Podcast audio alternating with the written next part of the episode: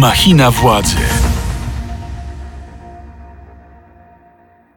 Dzień dobry, witam w 15 odcinku drugiego sezonu Machiny Władzy, podcastu Radia Z, w którym staramy się analizować najważniejsze wydarzenia w Polsce i na świecie. Ja nazywam się Mikołaj Pietraszewski, a moim dzisiejszym gościem jest Mateusz Święcicki, dziennikarz i komentator sportowy, związany przede wszystkim z telewizją Eleven Sports, a także współtwórca kanału Two Angry Men na YouTubie. Witam. Witam serdecznie, ukłony łączy nas piłka. Mateuszu, jesteśmy w środku mundialu, aczkolwiek po występie Polaków selekcjoner Czesław Michniewicz odwiedził Radio Z, żeby udzielić wywiadu, był gościem w porannym programie Bogdana Remanowskiego i do tej Słuchałem. rozmowy ja też, więc na pewno będziemy się w dzisiejszym odcinku do tego e, wywiadu odnosić, ale pierwsze moje pytanie brzmi, czy jedna ósma finału osiągnięta przez Polaków na, na tych mistrzostwach to jest sukces, porażka, czy w ogóle nie ma sensu rozpatrywać tego w takiej dialektyce i to jest dużo bardziej skomplikowane? Powiem Ci, że jestem trochę w niewdzięcznej roli, ponieważ przed mundialem mój serdeczny kolega Łukasz Wiśniowski zapytał mnie w programie na żywo, co będzie moim zdaniem sukcesem reprezentacji polskiej. Powiedziałem, że awans do 1-8 finału, mając w pamięci klęski za mojego życia. Pamiętam mundiale od 1994 roku,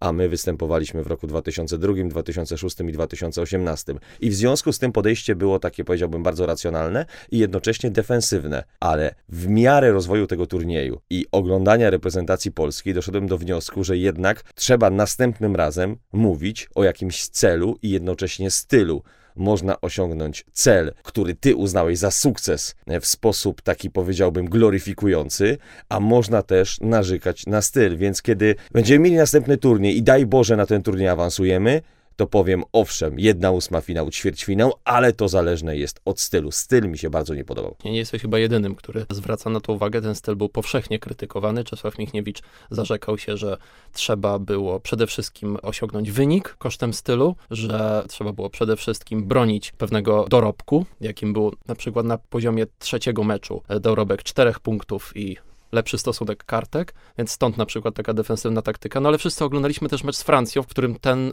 y, zespół zagrał zupełnie inaczej, ofensywnie. Piotrek Zieliński wreszcie mógł rządzić w środku pola. Ta drużyna zagrała bardziej agresywnie. Od razu na, na, narzuca się pytanie, no, dlaczego nie można było tak od razu? Kilka rzeczy się na to złożyło. Przede wszystkim obciążenie historią, czyli 36 lat bez awansu i jednak piłkarze, którzy albo pamiętają jako kibice, jako dzieciaki oglądające mecze reprezentacji Polski, albo już jako starsi zawodnicy klęski naszej kadry. Po drugie, trener z wybitnie defensywnym stylem i przede wszystkim mentalność osób, które są potwornie przestraszone, bo reprezentacja Polski była najbardziej zestresowaną drużyną na mundialu. Uważam, że gdy spojrzymy na wiele rzeczy, na kontekst historyczny, profil trenera, którego mamy wciąż jako selekcjonera reprezentacji Polski, e, też na presję medialną, na oczekiwania ludzi, to Wniosek był taki, że lepiej wyjść ostrożnie i awansować do 1-8 finału, licząc, że naród będzie nosił nas w lektyce. Tylko, że w takim stylu awans przeszedłby w roku 2002, po latach niebytu.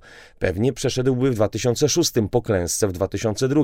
Pewnie zaakceptowalibyśmy to, ale jednak z pewnym pomrukiem w 2018. Natomiast społeczeństwo polskie, polski kibic, który się rozwija, który jeździ za granicę, który ogląda mecze na przykład Roberta Lewandowskiego w Barcelonie, już nie jest tym kibicem, któremu wystarczy minimalizm. Moim zdaniem zmieniły się wymagania Polaków wobec życia, ergo też zmieniły się wymagania wobec piłkarzy. Wszyscy też pamiętamy, że dużo bardziej ofensywny styl prezentował poprzednik Czesława Michniewicza, czyli niesławny Paulo Szosza, ale jednak odpadliśmy wtedy w grupie, więc y, rzeczywiście można powiedzieć, że ta presja, która ciążyła nawet niekoniecznie wszystkim piłkarzom, jakby presja być może tak kolektywnie na całej drużynie, sprawiła, że rzeczywiście zawodnicy się trochę dostosowali do tej narracji Michniewicza, no bo też pamiętamy przecież te wypowiedzi, że no my musimy tak grać, nie no my nie będziemy grać pięknie, nie no najważniejszy jest wynik, w sensie dało się wyczuć, że on ich trochę zaraził tą taką defensywną manierą. Sport to odwaga.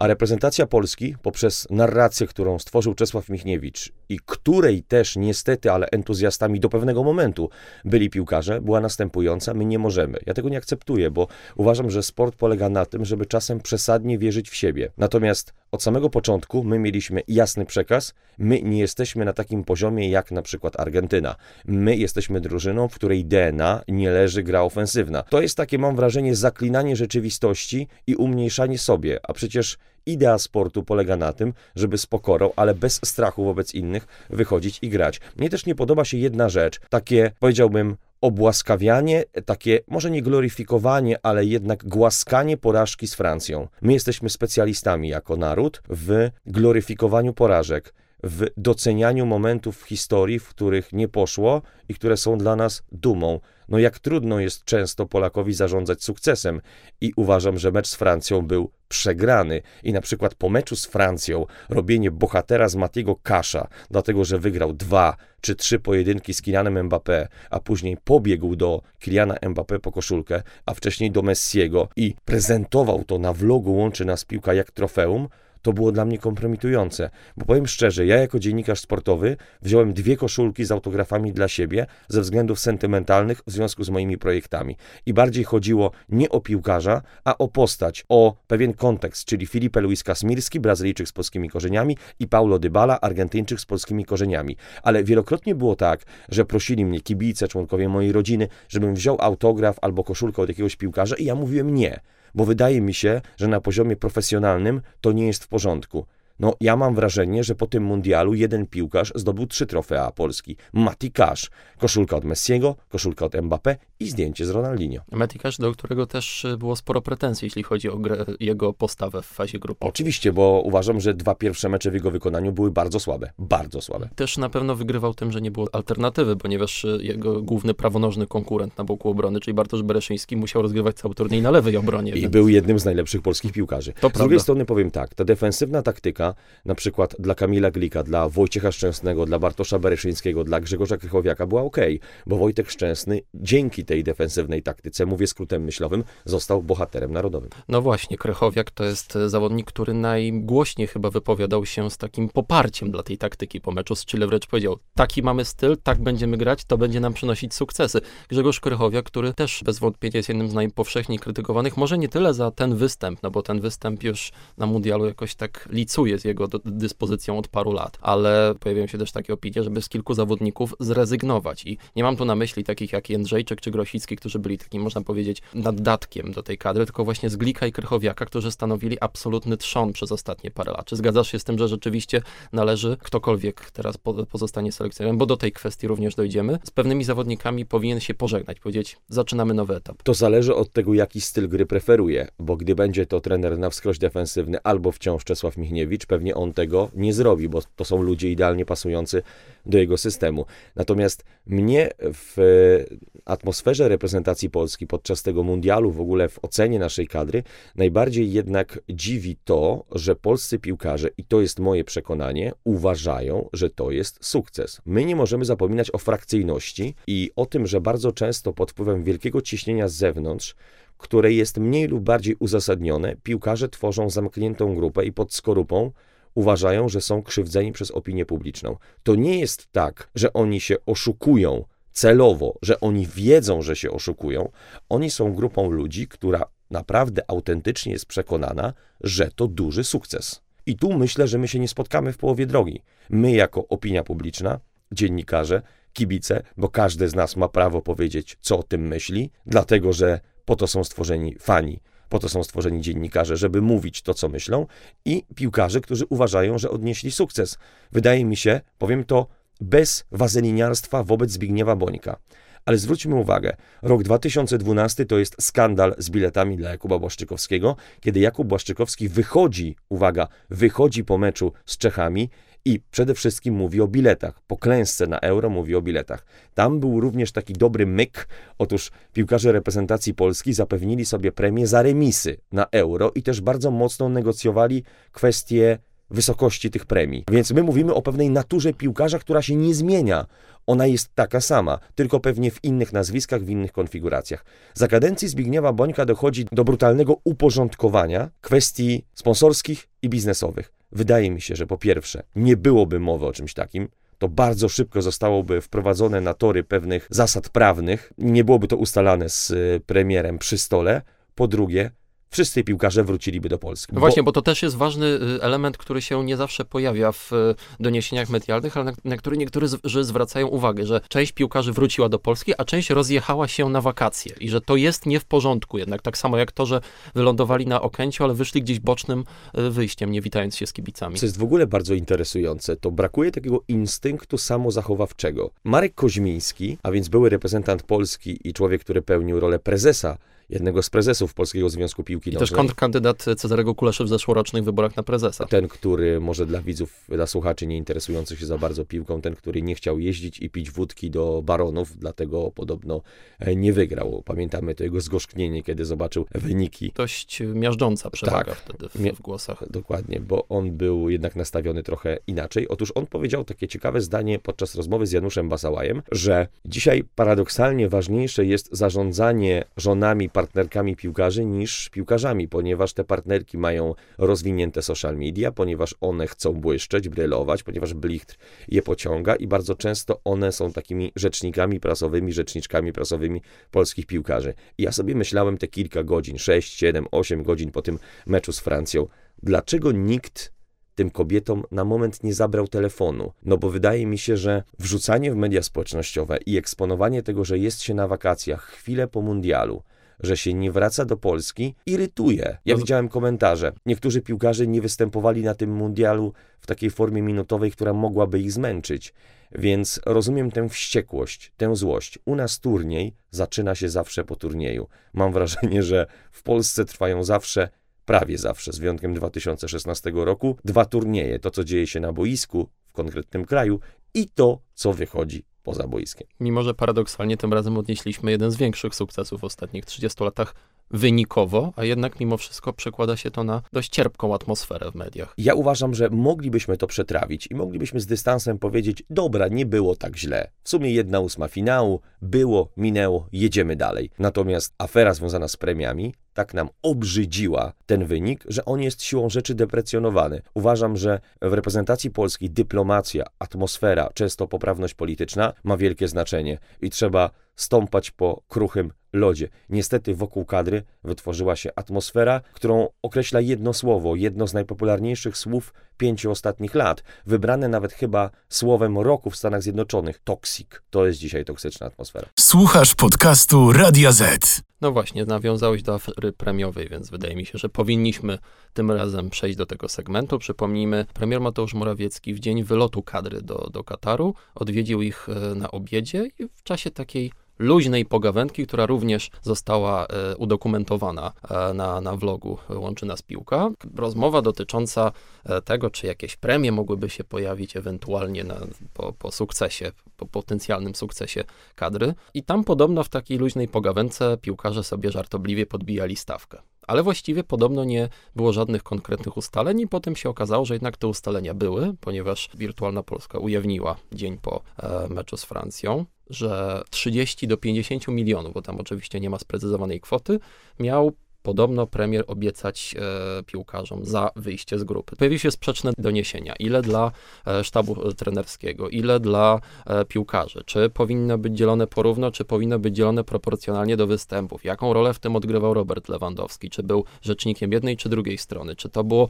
zarzewie konfliktu z Czesowym Michniewiczem. Podobno ni o niczym nie wiedział prezes Kulesza, który podobno wkurzył się na Michniewicza, więc ja tutaj syntetyzuję naszym słuchaczom, ale my to zaraz omówimy. Co czujesz, kiedy czytasz takie doniesienia? Sensacje XXI wieku, Bogusław Włoszański, Radio Z. Ja słuchałem przez lata, ponieważ e, nie mogłem spać, albo jak się uczyłem na studiach, to mi ten głos gdzieś tam towarzyszył. Ale potem też nie można zasnąć. Jak... E, tak, jak się posłucha, bo to jest coś wspaniałego, bo tak. to jest niesamowite słuchowisko, ale powiedzmy tak, że dzisiaj mamy sensację XXI wieku i wciąż nie wiemy, kto ma rację. Są takie, powiedziałbym, białe plamy, bo ja też mam informacje prosto z kadry i one na przykład stoją w opozycji do tego, co mówi Czesław Michniewicz. W rozmowie czwartkowej Bogdanem Rymanowskim na antenie Radia Z dementował wszystkie pogłoski. Mówi, że rozmowa na temat premii zajęła 5 minut z 20 dni, które przeznaczono na zgrupowanie kadry, że nie ma żadnego konfliktu między nim a Lewandowskim czy, czy zawodnikami, że atmosfera jest świetna, że nie ma też żadnych kłótni między nim a prezesem Kuleszą. Ja Jak powiem ty? tak, brakło mi w zachowaniu Polaków takiego instynktu samozachowawczego na zasadzie, panowie, przecież naród nas nienawidzi. Przecież to jest bardzo racjonalne, żeby tak powiedzieć, żeby tak myśleć. Zwłaszcza w momencie, kiedy mamy szalejącą inflację, drożyznę, coraz trudniejszą sytuację finansową. I... Ale to po raz kolejny pokazuje nam, jak odklejoną grupą społeczną od rzeczywistości są e, piłkarze. I ja rozumiem, że premier chce nagrodzić zawodników i nawet powiedziałbym, że ta kwota mnie nie szokuje, o ile ona wspólną decyzją byłaby przekazana na przykład na upadające jakieś struktury klubowe. Mam na myśli szkolenie e, dzieciaków, bo wiemy, że skoro jest galopująca inflacja, skoro dzisiaj piłka nożna jest sportem dla bogatych, tak, tak, mama, tata musi zapłacić za szkółkę, dowieść, kupić buty. Poziom y, tenisa jako inwestycji w Dokładnie, dziecko. dokładnie, to jest świetne porównanie. Więc wiadomo, że jeżeli rodzice mają coraz mniej pieniędzy, to odcinają rzeczy, które są nie najbardziej potrzebne. Mówimy o sprawach podstawowych, które zostają, jedzenie, opłacenie rachunków, pewnie kredytu mieszkaniowego, natomiast to, co ponad, zostaje odcinane. Rozrywki. No i umówmy się, że na przykład są takie rodziny, w których rodzice mówią dzieciom, niestety nie będziesz chodził na przykład do szkółki piłkarskiej. I rozumiem, że ta kwota w jakimś stopniu mogłaby być rozdzielona na piłkę młodzieżową i to byłoby fajne. I ja bym to wtedy zaakceptował. Powiedziałbym, ok, jedna ósma finału, awansowaliście, premier obiecał, bardzo fajnie, niech z tego korzystają najmłodsi. Ale czyli twoim zdaniem to powinno być zakomunikowane i wyartykułowane od razu, że to jest rekompensata i taki właśnie przeznaczenie pieniędzy na fundusz? Czy to powinni powiedzieć piłkarze, że nie, nie chcemy żadnych premii, chcielibyśmy, żeby zamiast tego y, zainwestowano pieniądze w rozwój szkółek piłkarskich. Myślę, że obie strony by się dogadały, bo skoro to było rzucenie e, słów przy stole, to wiadomo, że nie nastąpiła żadna formalizacja tego, więc jeżeli już piłkarze po meczu z Argentyną, podkreślam, po meczu z Argentyną o pierwszej, drugiej w nocy zajmowali się tym wszyscy, łącznie z Czesławem Michniewiczem i nie trwało to 5 minut, było to dłużej, no to mogli dojść do wniosku, dobra panowie, jutro ktoś dzwoni do premiera, ustalamy zasady, mamy taki pomysł, fajnie by było, też to będzie wyglądało znakomicie, znakomicie PR-owo, poczytajmy, co ludzie o nas piszą, są podzielone opinie, czy ten awans to sukces, czy nie sukces i zrobimy coś nawet cynicznie pod publiczkę ale ja uważam, że pewien cynizm, kiedy przekazuje się pieniądze na cel charytatywny, jest ok. Tym bardziej, że nie wiem, czy oni żyją w tak olbrzymiej bańce, żeby nie wiedzieć, że Chorwaci oddają swoje premie na cele charytatywne, że Hakim Ziyech, gwiazda reprezentacji Maroka, nie pobiera premii za występy w reprezentacji, bo uważa, że kadra nie jest od zarabiania pieniędzy, Poza tym dzięki reprezentacji wielu piłkarzy ma kontrakty reklamowe, ponieważ polski kibic i często też polski podmiot, który rusza po jakiegoś piłkarza, by był twarzą projektu medialnego, projektu reklamowego, korzysta z jego sukcesu w reprezentacji, a nie w klubie, ponieważ polski fan ogląda reprezentację. Policzyłem sobie specjalnie i sprawdziłem, ile dostanie Kylian Mbappé kiedy sięgnie po tytuł Mistrza Świata. Oczywiście on tych pieniędzy pewnie, nie weźmie, ponieważ w 2018 roku od razu premii się zrzekł. Nie uważam, że jest to obligujące dla każdego, żeby nie było, bo nie zaglądam ludziom do kieszeni. Natomiast 402 tysiące euro dostanie Kylian Mbappé, potencjalnie za zwycięstwo za Mistrzostwo Świata. A więc to jest pewnie jakieś mniej więcej 2 miliony złotych, zaokrąglając. Czy gdybyśmy policzyli premię od rządu, także od PZPN i od FIFA, to polski piłkarz za jedną ósmą finał dostałby mniej czy więcej. Moim zdaniem byłaby to podobna suma i to jest wstyd. Za jedną ósmą finał. Dokładnie, a Francuzi za Mistrzostwo Świata. No właśnie, ale to w takim razie przekonują cię te tłumaczenia Michniewicza, który dementuje pogłoski, nawet tam odnosił się do artykułu Tomasza Włodarczyka w Meczykach, gdzie że twierdził, że to jest raczej e, bzdurna informacja na temat tego, jak wyglądały te dyskusje na temat podziału premii. Jeżeli mnie pytasz, czy mnie przekonują, odpowiadam ci nie. Dlaczego? Nie Dlaczego? jeszcze raz nie. Dlatego, że mam też swoich informatorów i wiem, jak to wyglądało. A jak to wyglądało? Wyglądało to tak, że negocjacje trwały długo, tylko to jest, podkreślam, słowo przeciwko słowu, że sztab szkoleniowy i selekcjoner chcieli te premie. Nie wiem, czy później, bo być może ktoś został otrzeźwiony. Wiesz, jak to jest? W grupie są pewne opinie i nagle ktoś mówi coś niezgodnego z tą pierwotną w grupie i reszta zastanawia się, ty, rzeczywiście, może lepiej, żebyśmy tej premii nie przyjmowali. Natomiast był to temat, nie był to temat, który trwał 5 minut, był to temat, który rozpoczął się już po meczu z Argentyną, co nam pokazuje bardzo boleśnie, że nie chcę tutaj wchodzić w jakieś e, buty populisty, ale skoro ktoś zajmuje się kwestią premii tuż po spotkaniu z Argentyną, to to oznacza, że jest to chyba ważny temat dla niego. A mnie się wydaje, że kiedy gra się na mundialu, to robi się to po to, żeby zdobyć małołecką sławę, żeby sięgnąć po komplet punktów w grupie, żeby pokonać rywala w jednej ósmej finału. I co jest smutne, bo uważam, że wszystko zamyka się w kwestii mentalności. Pamiętam taki znakomity wywiad ze Zbigniewem Bońkiem, który jako młody chłopak pojechał na pierwszy mundial w 1978 roku. Do Argentyny. Do Argentyny, kiedy mieliśmy najmocniejszą drużynę w historii polskiej piłki. Tak. Czy miał tyle lat, ile mniej więcej powiedzmy Kuba Kamiński. Dokładnie. I dla. I dla Zbigniewa Bońka, który był przesiąknięty ambicją, którego ambicja rozrywała, szokujące było to, że doświadczeni piłkarze reprezentacji i selekcjoner kłócili się o 100 euro, o 100 dolarów, przepraszam, o 150 dolarów, o równowartość śmieszną w skali globalnej, ale dużą w skali PRL-u i tego chorego systemu ekonomicznego. I on w pewnym momencie mówi tak, panowie, my tu przyjechaliśmy po Mistrzostwo Świata, a wy się kłócicie o 100, o 150 dolarów. Pamiętamy reperkusję Jacka Gmocha, wielu zawodników po tamtym turnieju. I patrz, nic się nie zmieniło. Znaczy wtedy, wtedy też... e, Zmieniły się tylko sumy. Tak, ale wtedy też e, osiągnęliśmy bardzo podobny wynik w sumie i też przegraliśmy z Argentyną 2 do 0. Tylko, że tam rzut karny został niewykorzystany przez Polaka Kazimierza Dejna, a tutaj rzutu karnego nie wykorzystał Argentyńczyk. Chociaż na tym mundialu też Robert Lewandowski nie wykorzystał i teraz też pytanie, czy właśnie takie detale powinny decydować o naszej percepcji tego mundialu, czy, czy, czy nie, ale to Słuchaj, ten mundial będzie zapamiętany z jednego powodu, bo wiadomo, że ludzie żyją pewnymi highlightsami. Mundial w 2002 roku został zapamiętany ze względu na nieudany wykon Edyty Edyty Górniak, Górniak tak. i to wciąż wraca. a w 2006 na konferencję prasową, gdzie pojawił się kucharz. I kontrowersyjne powołania, tę całą ceremonię, to show, które zostało zorganizowane. Słynne Nie- pytanie Michała Olszańskiego. Paweł, dlaczego tak? Tak, Bo tak zdecydowałem. I pamiętasz jeszcze, ale że Dudka na mundial nie powołali. To są takie, powiedziałbym, elementy, które przechodzą do popkultury, stają się popkulturowe. I myślę, że mundial w roku 2022 przez pryzmat naszych doświadczeń za lat kilka będzie przede wszystkim mundialem, w którym aha, pokłócili się o hajs. No właśnie, ale my jeszcze ten wątek pociągnijmy, bo w takim razie sugeruję, że Czesław Michniewicz, który e, dementuje e, pogłoski, które pojawiają się w mediach na temat właśnie e, premii i dyskusji na temat ich podziału, kłamie. Myślę, że Czesław Michniewicz pamięta tę wersję i chce widzieć siebie w tej wersji, która być może wystąpiła. Ja mówię tylko o tych podstawach, że sztab szkoleniowy reprezentacji i selekcjoner chcieli premię w tym pierwszym rzucie. Nie wiem, jak było później. Natomiast z tego, co ja się orientuję, to było trochę biegania po pokojach.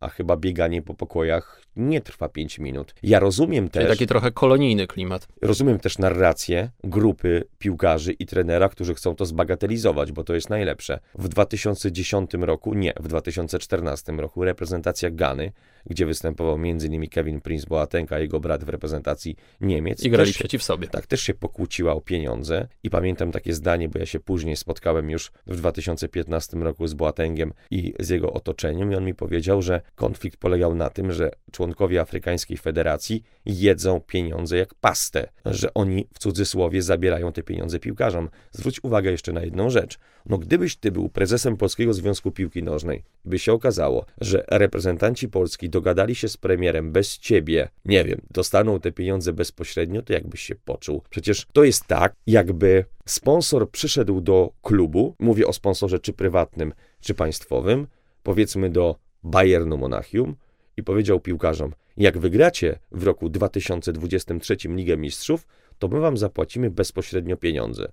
Wtedy wstałby Uli Hennes, który wciąż Bayernem z tylnego fotela, bez oficjalnej funkcji zarządza i powiedziałby, no ale jak, to zaraz, my jesteśmy klubem, my jesteśmy pracodawcą, my jesteśmy organizacją, która tych piłkarzy, w cudzysłowie, zrzesza, więc te pieniądze muszą przejść przez nas. I myślę, że ten chaos, trzy strony, piłkarze, sztab szkoleniowy i PZPN zaangażowane w to, każdy z poczuciem pewnie krzywdy albo z poczuciem ataku, no bo wiadomo, że czy to jest atak zasłużony, czy niezasłużony, to i tak każda ze stron twierdzi, że jest to atak niezasłużony, stoją teraz ze sobą w konflikcie. I to potwornie wpływa na obraz, na wizerunek tej kadry. Słuchasz podcastu Radia Z. Czy w takim razie Czesław Michniewicz po niespełna rocznej kadencji jako selekcjoner kadry uważasz, że raczej się z nią pożegna, czy raczej pozostanie, albo czy powinien zostać, czy powinien zostać zdymisjonowany? Powiem ci tak, ja bardzo nie lubię odpowiedzi na pytania, w których ktoś indaguje mnie o moje widzimisię, bo ono nie ma żadnego znaczenia. No Powiem to ci- zostawmy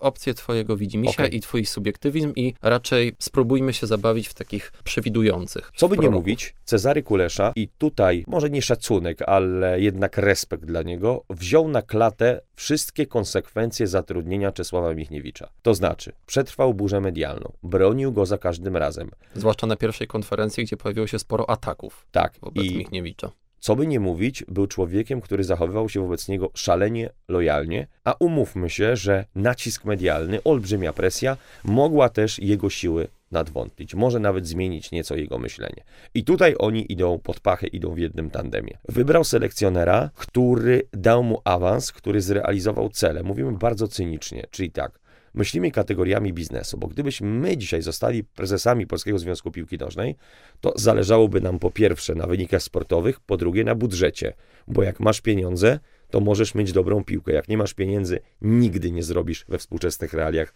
dobrej piłki, futbolu na dobrym poziomie. I wiadomo, że PZPN potrzebuje pieniędzy z turnieju. Każdy z, z słuchaczy może sobie wejść w sprawozdania PZPN-u, na przykład za rok 2016, 2018 i zobaczyć, jakim zastrzykiem gotówki były wielkie turnieje. To jest podstawa.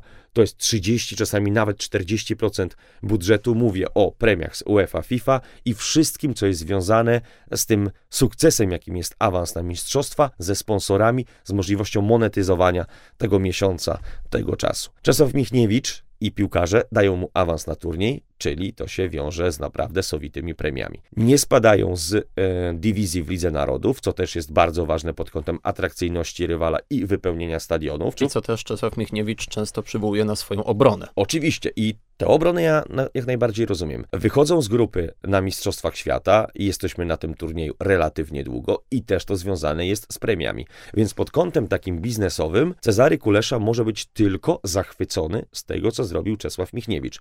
Natomiast ze względów sportowych, opinii publicznej, atmosfery wokół polskiej piłki już nie. Teraz tak, moim zdaniem Cezary Kulesza może mieć tylko dwóch trenerów. Trenera polskiego albo takiego, który posługuje się językiem rosyjskim, ponieważ selekcjoner musi mieć kontakt z prezesem. No tak, a Cezary Kulesza w angielskim nie jest zbyt biegły i też nie ma takich rozległych kontaktów na zachodzie, jak miał Zbigniew Boniek Tak, chociażby. ale uważam, że reprezentacja Polski mimo wszystko jest tak atrakcyjnym kierunkiem, że wielu trenerów, nawet z uznanym nazwiskiem, ale nie trenerów pierwszego rzutu, podjęłoby się tej pracy, bo skoro przyjeżdża Fabio Cannavaro, nie jest to żaden wielki trener, ale postać światowej piłki, mistrz świata, i rozmawia z Cezarym Kuleszą, to jest zainteresowany potencjalnie. Nie wiemy też, czy Cezary Kulesza w ostatnim roku nie zrobił postępu w języku angielskim, bo oczywiście mógł i chwała powiedzielibyśmy mu za to, że wciąż się uczy. Natomiast Andrii Szewczenko był jego pomysłem. Był jego chyba nawet głównym kandydatem. Stały je- w pewnym momencie jego notowania wyżej niż jakiegokolwiek polskiego trenera. Oczywiście, tym bardziej, że rozmawiają ze sobą po rosyjsku. Andrii Szewczenko jest wielką postacią piłki, zdobywcą złotej piłki. Ale to, czy jest dobrym trenerem? moim zdaniem nie jest trenerem tak dobrym, jak ludzie o nim myślą.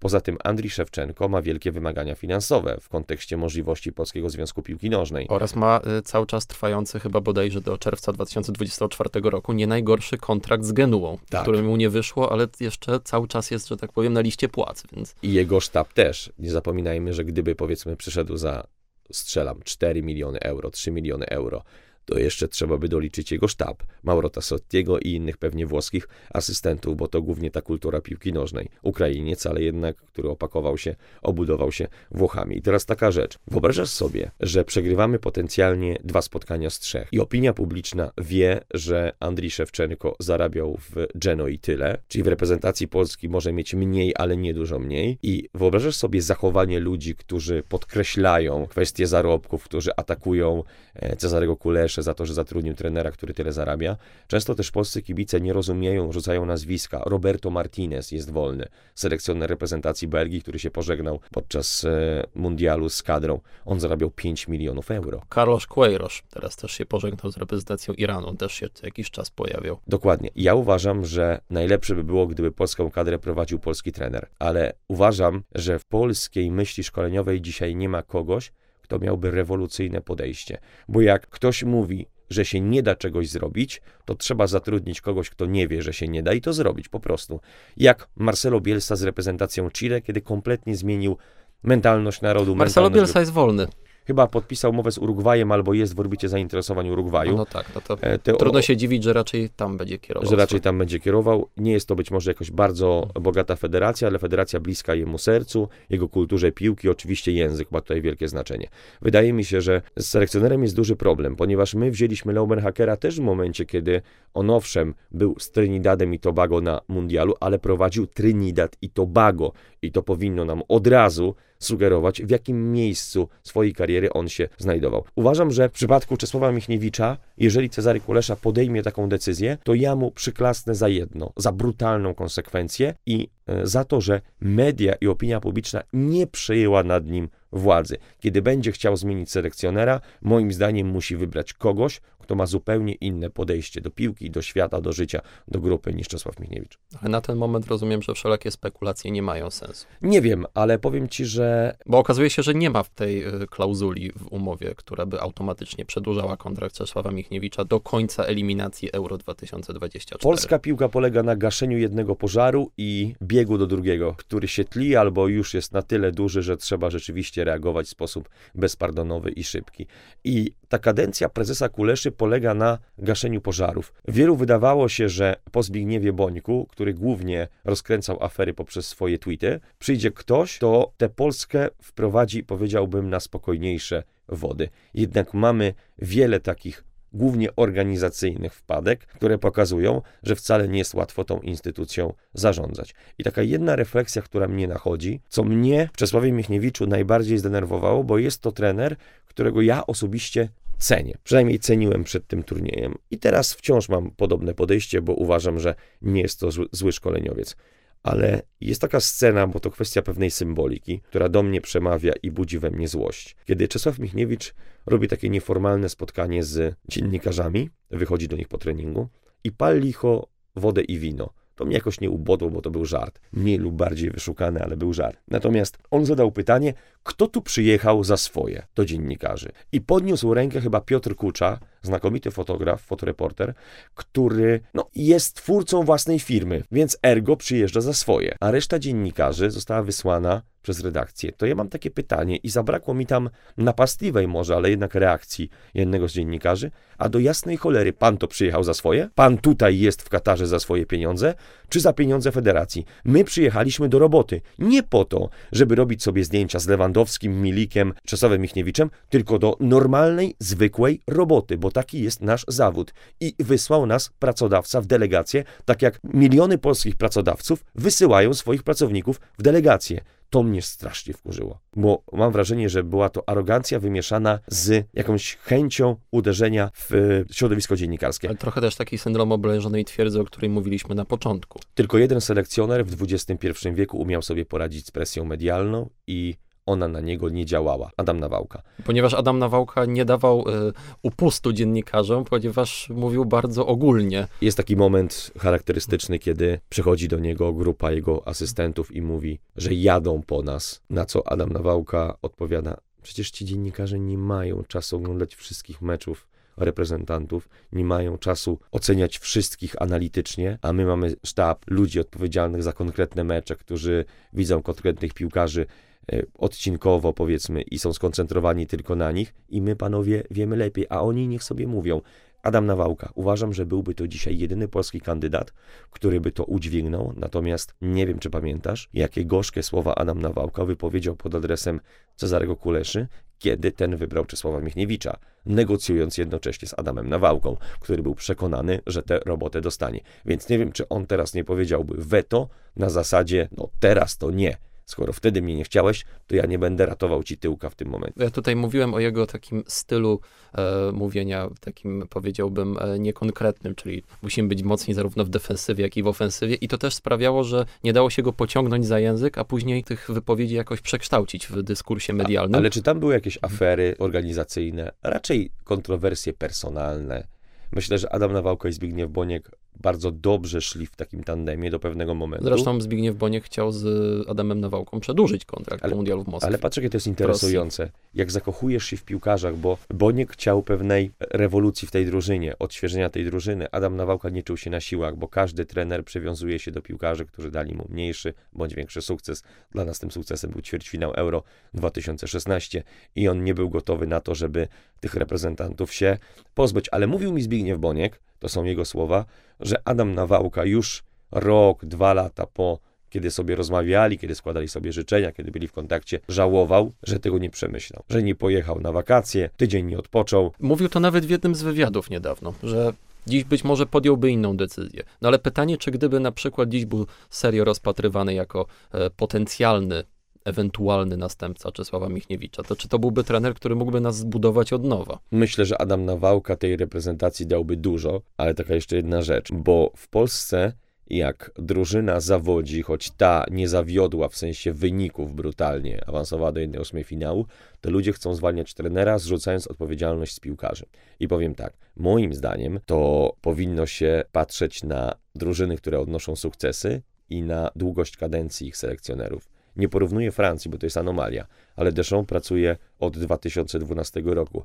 Gdy prześledzimy kadry, w których selekcjonerzy potrafią wyjść z kryzysu, dostają zaufanie, kiedy zawodzą, kiedy zespół nie gra najlepiej, to możemy dojść do jednego wniosku. Sukces jest wtedy, kiedy trener pracuje długo. I wiem, że bronienie Czesława Michniewicza dzisiaj wygląda trochę jak e, rola adwokata diabła, ale ja podchodzę do piłki nie na zasadzie emocji, ale bardzo racjonalnie do tych wyborów personalnych. I możesz sobie marzyć o jakimś selekcjonerze, możesz sobie marzyć o Ferrari, ale życie pokazuje ci, że możesz wybrać na przykład tylko jakiś samochód miejski, więc wybierasz miejski i lubisz to, co ma. To w takim razie na koniec zapytam cię jeszcze, kto będzie mistrzem świata? Tutaj odpowiem życzeniowo, jeżeli mogę. Chciałbym, żeby mistrzem świata była Brazylia. To jest niesłychana radość z pił. To jest drużyna, którą ja oglądam i się uśmiecham, bo widzę w nich nieprawdopodobną radość z gry.